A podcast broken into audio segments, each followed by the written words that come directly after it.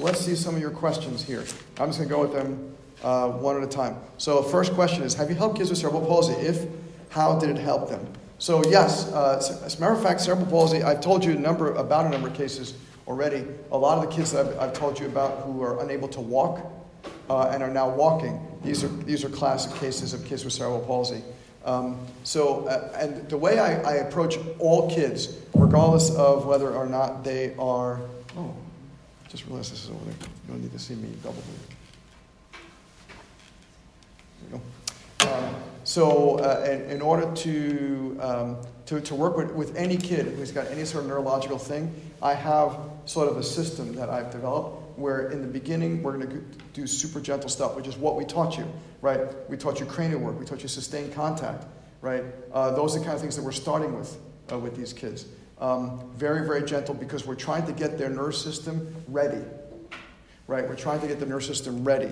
And then once their nerve system is ready, now we will start to work with other things. We'll start to do activator um, or full spine sort of adjustments. But the first thing we want to do is make sure that they are ready make sure their nerve system is okay with what we're doing with it. The, the, one of the biggest issues that I see in chiropractic is that chiropractors tend to rush into trying to do stuff, and they think that the, that the more they can move the bone, the better the results are going to be. But sometimes that is not what these kids need. Um, so, in the, I, I think I mentioned this to you last week, but in the last several weeks, we've had two kids who were not walking at all. One was four years old, and one was 10 years old and both of them started walking within four or five months of their first adjustment after getting years of other kinds of therapy. So, um, but we started very, very gentle and slowly worked our way up. Good question? Next question. How do your care plans work? What's different between adults and children? That's a great question. So, how do my care plans work? So, uh, and this depends, the, the amount of money depends upon where you live, right? So, if you're in New York City, you're going to be charging different than you if you live in Atlanta, and you'll be charging different than you if you live in you know, Valdosta. Is everything is going to be based upon, uh, in terms of monetarily, based on that. Um, but in terms of adult and, and, children, I don't do anything different. So as an example, let's just let's pick a number. So the first person in the family is $300 a month for as many adjustments as they can kind of get themselves into the office. Um, we're only there three times a week, so that's the max they could possibly do but let's say it's $300 a month. The second person, as an example, let's just say is another $100 a month for the second person. So, and I don't care if it's an adult or a kid, but the, so the first person is this amount, and then any person after that is another, let's say, as an example, $100 a month or $50, whatever you want to do. It doesn't matter what the amount is. Um, so that it doesn't double. It's not like $300 for the first person, 300 for the second one, 300 for the third person. Then you're gonna, you'll never see a family. The reason we see so many families is because we keep it very affordable. Dr. Sid, you know, my mentor and, hero, also here while I was at Life University, uh, and for years until he passed away, um, he used to always say, I accept all cases regardless of condition or financial ability. And that's, that's pretty much the motto of how I practice. So we try to make it affordable for everybody. And by starting at a, at a pretty good fee and then not doubling and tripling that fee, that's why we can see families of four, five, six, seven, you know, uh, because we, we want to make it work for them. And that's our whole uh, goal is to, is, is to do that. Um, very important to understand though, if you're going to charge cash, two things, two really important things. Number one, you still take notes on everybody. Right? Just because you're a cash practice doesn't mean that you don't take notes.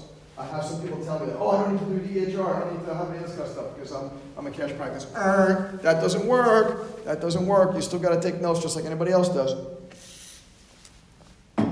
Um, so that's the first thing. The second thing is if you're going to have a cash practice, or especially if you're going to have a, a practice where you're going to take any insurance, but you also have a cash practice in it, you've got to be able to split and demarcate. Here are my cash patients, and here are my insurance patients. So if you do that, you have to you have to join a company like PCD, Preferred Chiropractic Doctor, ChiroHealth USA, one of these kind of things, and then you ask your, your and that's free for you guys and then you ask your patients to pay a fee to that company so that you can prove why my fee for him is different than my fee for her.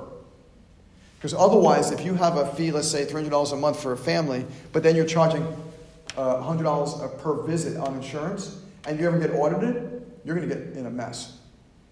So if you have, if you're going to have any insurance in your practice whatsoever, uh, you need to have you need to have your patients be a part of preferred chiropractic doctor or ChiroHealth USA, etc., so that you can say they're in my plan. That's why they have these cash patients, these cash plans, is because that's my plan, and then you have the insurance people in insurance plans. So, good question. I like it. Uh, yes. It was 300 for the first person. What was the second? So, as an example, as an example, $300 for the first person, $100 for every other person. $100 for so 100, 100, 100, 100 right? So that's one example of how you can do it in a million different ways, permutations. What was the biggest challenge you faced in practice? Huh? Biggest challenge you faced in practice. All right, I think okay. So I think this is the biggest challenge I have faced in practice over the years is uh, not staying stagnant. So I, my practice has changed as time has changed. So in the beginning, I was very sports based. I didn't really like that, so I changed towards pediatrics. Um, but at that time, my pediatrics base was mostly like ear infections, you know, bedwetting, those kind of things, you know, asthma, allergies. Um, and then as time moved on, I started going more towards, you know, autism, ADHD, or disorders. So as the world changed, I changed. And that's the biggest thing, is that if you stay the same, you're going to sink. So it's very important to constantly keep up with the times over the, the years. In, you know, when I first was in practice, I was 100% insurance. Over time, insurance became really, really big hassle. I, I had to hire someone, aside from my staff, a separate person to make phone calls, make phone calls, make phone calls. It was just, and it was, and, and they, it wasn't working anyway. We were just having arguments all the time. And we, we, we had patients who uh, would call up for insurance companies for us, and it was just horrible. So we just eliminated all the insurance, and it's, it's been magnificent. I go home. I go to the practice, I go home. That's it. I don't have to. I used to be in the office on all my off days calling insurance companies, looking at insurance things, trying to figure it out. We don't do that anymore. So that was, a, that was a really big thing to constantly change when the world needs us to change. So I think that was the biggest thing that, about our practice. Okay. Is visiting local community clubs to recruit patients a good idea? If so, which ones have you done? The, uh, okay, so um, I think I think visiting anybody is a good idea. So clubs are good. Uh, uh, if you can visit um, like providers that you like want to get to you know learn about uh, uh pediatricians or OBs, etc. Those are good things. Um, clubs. I've I've spoken at Rotary clubs. I've spoken at Kiwanis clubs. I've spoken in uh, high schools. Uh, I've spoken in career days. Um, I've spoken in career days in elementary school, in middle school, in high school, and in college. Um, so I, I, used to speak all over the place. I don't do it as much anymore because I have interns you know, doing it now. Uh, but I, I, used to really go out there a lot and speak. So because the more people you meet, the more people are going to want to get to know you and to do to do business with you.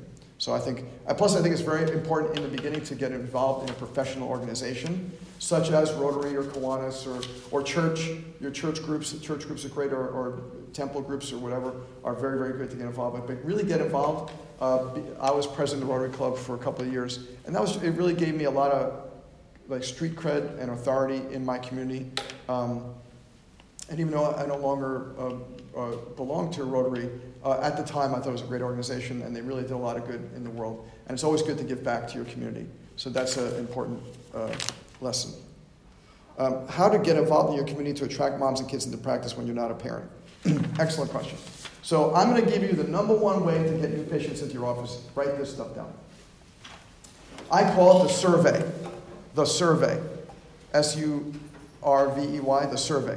So this is what you're going to do. You're going to Get a clipboard. And you're going to walk around your business community, not door to door on houses, but your business community. You're going to walk around your business community and uh, with this clipboard, and you're going to say, "Hi, you know, uh, my name is um, is Dr. So and So, and I'm a chiropractor here uh, in, in town, right there, you know, this village, whatever it is, uh, and um, I'm new in the area, and I want to know what do you think about this region." and you hold your clipboard. What do you think about this region?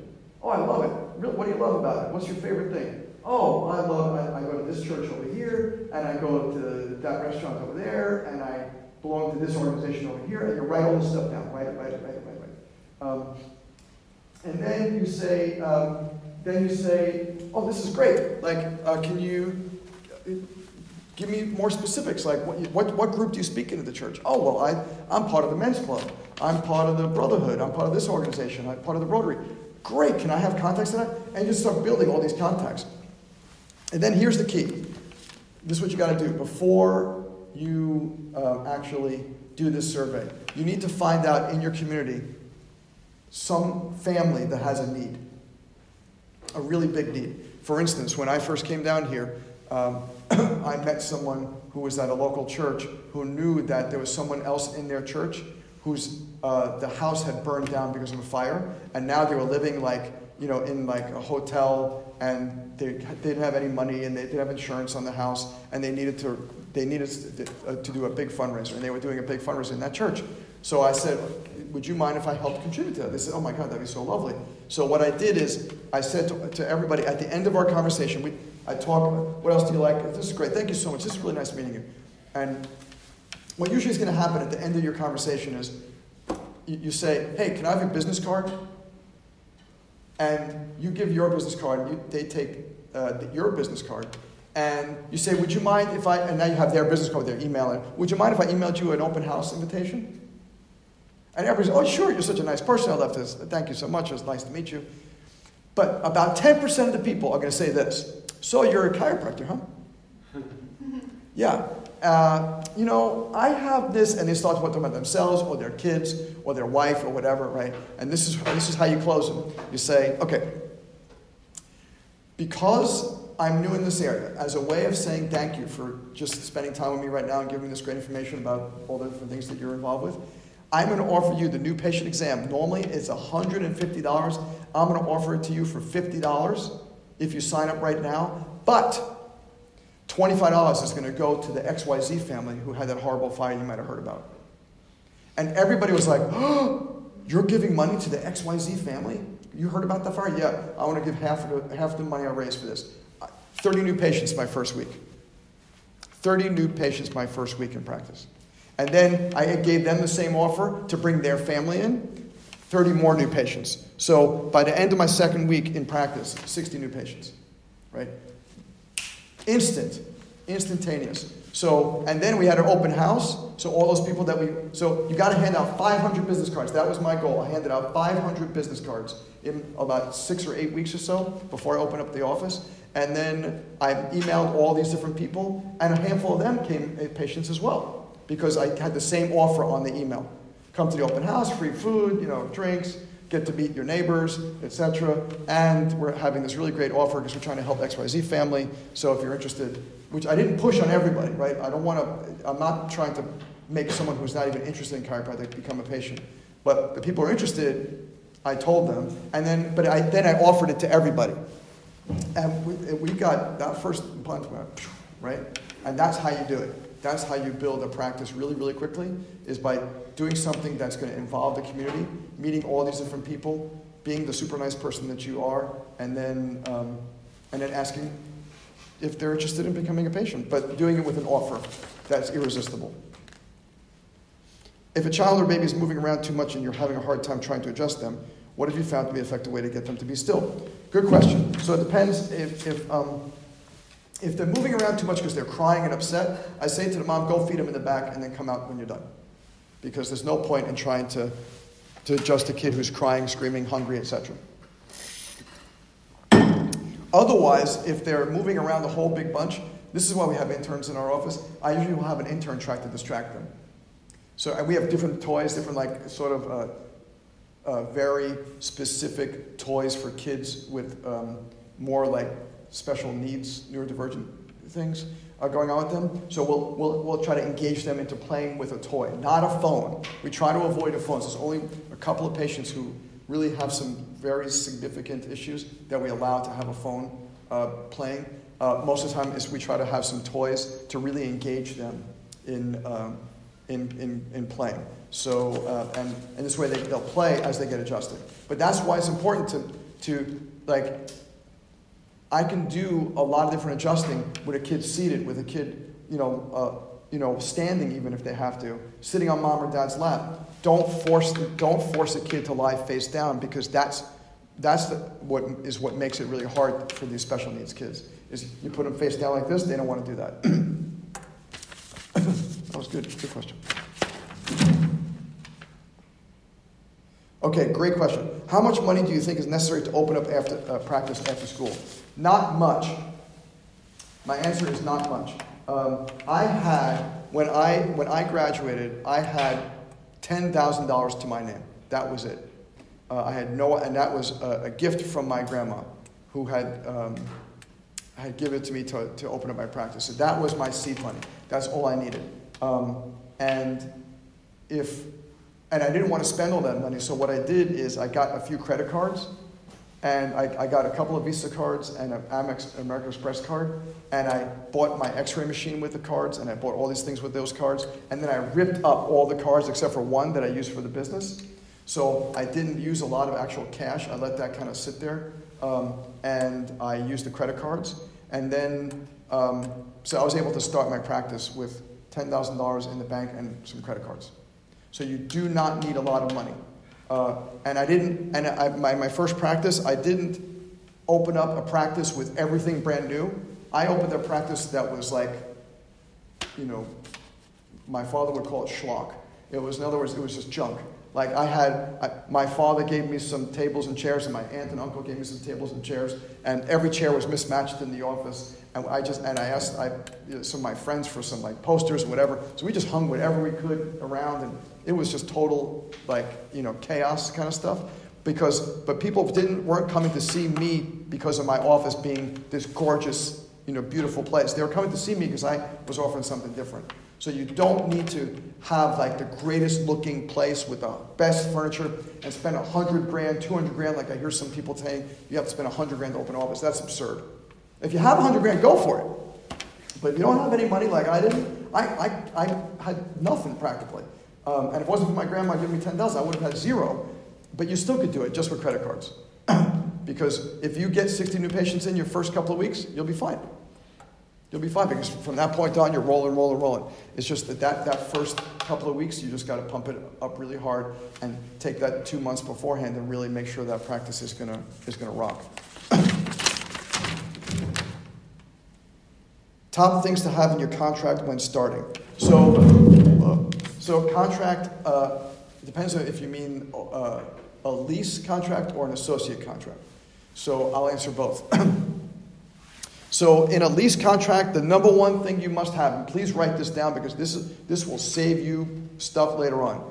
You must have a, a clause in your contract in your lease that you are exclusive you are the exclusive chiropractor in wherever it is you're at. You must, must, must, must, must have that. I've had friends uh, who uh, opened up practices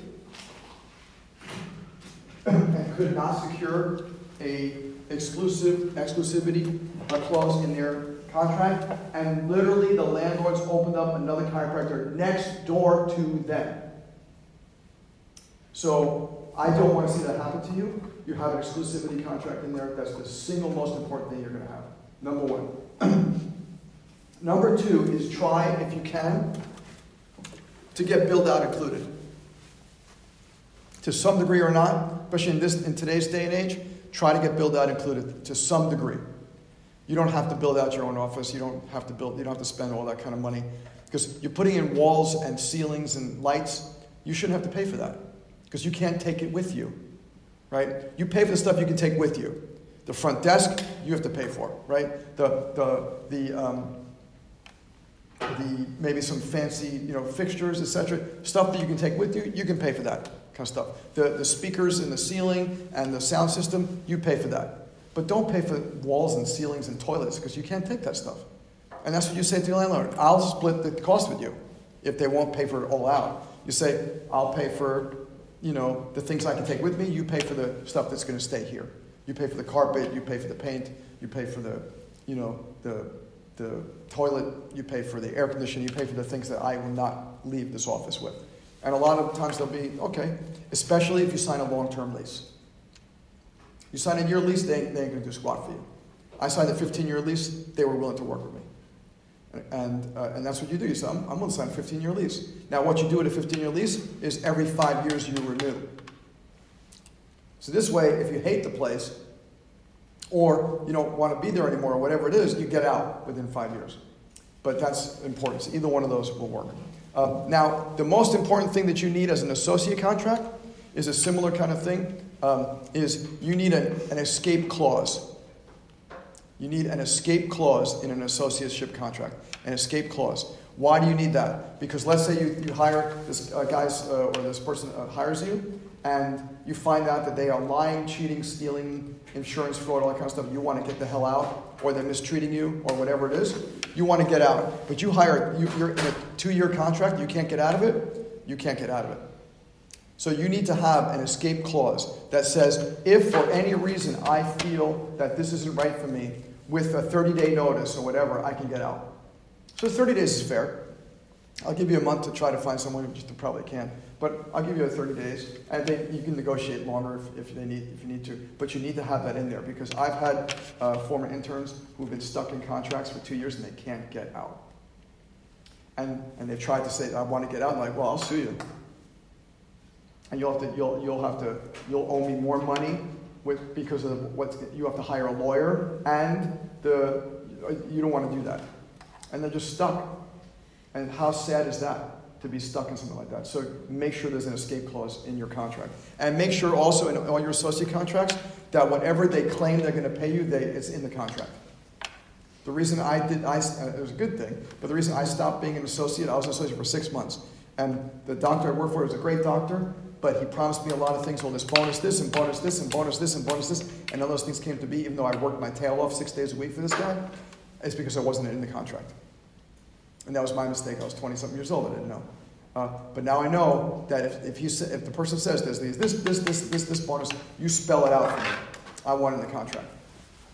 And next thing about this, don't start an associate until you sign the contract. I've had some former interns who said, "Oh yeah, yeah, yeah, he, he just has the contract ready. The lawyer hasn't looked at it." And then it, they're like two, three, four months in, and now they're really upset because they still have a contract, and now the guy's reneging. Oh, the bonus thing I told you about, well, I didn't mean it that way. I meant it this way. And the, the pay that you're supposed to get every week, you only get every three weeks, and you're, you actually we're, we're, taking this out of it, and this, and, and don't start without a contract because you're just cruising with that kind of thing. What's your favorite thing about being a chiropractor? wow. Okay. Um, my favorite thing about being a chiropractor is adjusting kids or talking about adjusting kids. If I'm adjusting children or talking about adjusting children, I am in heaven. Uh, and like yesterday, a brand new two-week-old baby, I'm looking this baby in the eyes, and I'm just like, there's a, there's a Yiddish word called kvel. And to kvel means like when you look at a little baby and they're absolutely gorgeous, and they smile at you and you smile at them, and you get this like, like feeling inside, that's kvelling. And that's what I was doing yesterday with this little one. I was like, oh my God, you are so beautiful. The mom had a, had, her labor was three pushes. Three pushes, right? First, her first baby, she was not on the care, and long labor, blah, blah. Second labor, she said she hardly got to the hospital, three pushes, babies out, right? And like, she tells me the story, I'm looking at this baby, I'm kvelling right? Like this is it's like a dream. Like what else could I possibly do but you know do this? So I love I love teaching and I love adjusting kids. Um, that's my favorite things about being a chiropractor. Two more questions. What is the best piece of advice you learned over the years that you wish you have known sooner? All right, great, great question. So the biggest piece of advice that I wish I'd known sooner was um, was this from Zig Ziglar, one of my favorite motivational speakers work harder on yourself than you do on your job. Work harder on yourself than you do on your job. I made a big mistake in the early days to work so hard on the job that it was to the detriment of everything else. Um, and luckily, my beautiful wife stood by uh, me during that crazy time. Um, but uh, I've seen a lot of uh, relationships bust up because of that. Um, so uh, that's super important. And not only is it just important for the relationship, it's also important to work on me because I started out in a poverty consciousness, like I told you, and I had to train this poverty consciousness out of my head. Because my parents used to tell me money doesn't grow on trees, and you know, we, we don't, what do you think you are, the electric company, because you left the lights on, and you're, and you know, we, our family's been poor for generations and generations, so don't expect anything to change except for being poor, just like we are. And I just, that's the, what was in the mantra in my head, in my head, in my head. I had to train that out of me. And the way I trained that out of me is I listened to Zig Ziglar and Tony Robbins and Wayne Dyer and all these motivational speakers. I pounded the stuff in my head. I read books by them. I went to their seminars. Um, I suggest if you have a consciousness like I used to have, that you train this stuff out of you. Read Think and Grow Rich. Read Seven Habits of Highly Effective People. Read Richest Man in Babylon. Read these books. Listen to the, the speakers I just mentioned or other great speakers. There's a lot of great uh, uh, new motivational speakers out there that I'm not as fond of because I like the older stuff. But there's a lot of people that you can listen to and, and read books on and really train yourself. How do you deal with a parent or guardian that is not open or anti chiropractic? That's a hard one. Um, uh, what I try to do with a parent who's anti chiropractic um, is uh, I try to, to teach them about the brain and nerve system, which is what I try to do with everybody. But I really try to educate them. And I also try to find out what is their biggest fear. Like, and why are you against chiropractic? Like, are you against chiropractic because of a bad experience? Right? Are you up against chiropractic because someone, like a chiropractor, tried to, like, I just talked to someone on the phone the other day. She's like, well, this other chiropractor I went to wanted me to pay $10,000 uh, for my care plan and wanted right there and was, and was like kind of like trying to pressure me into doing this. And I didn't want that. Are you all chiropractors like that? So I had to explain that's not what all chiropractors do. This is what we do, etc. So one of the biggest things that I would suggest is if you find someone is anti-chiropractic, is find out why. Find out why Fix the why, right? So if, if they're worried, are you gonna are you gonna turn my kid into a pretzel and go crunch, crunch? No, that's not how I do it, right? Oh, I thought everybody chiropractic does that. No, that's not how every chiropractor does it. And then you teach them about the brain and nerve system, right? So you start with why are you like this? Be very empathic. Listen, shake your head. Change their thought process and then move them onto the brain and nerve system, get them to understand what that is, and then how it's going to help them or their, or their kid. So, um,